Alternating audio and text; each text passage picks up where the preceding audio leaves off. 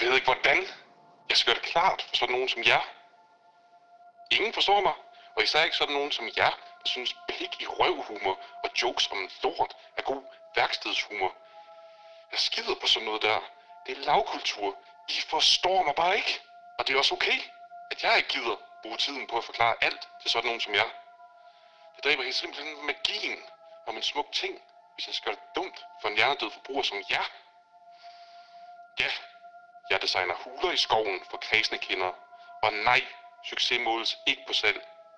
Det er processen og stræben efter det sublime, hvor kunsten findes.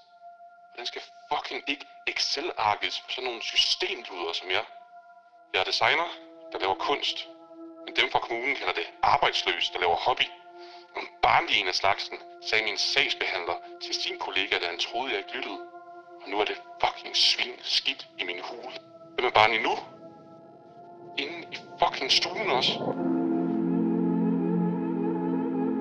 Du har ringet til Lavnsbollers kommunale hotline. En kommunal selvterapeutisk telefonsvar åben døgnet rundt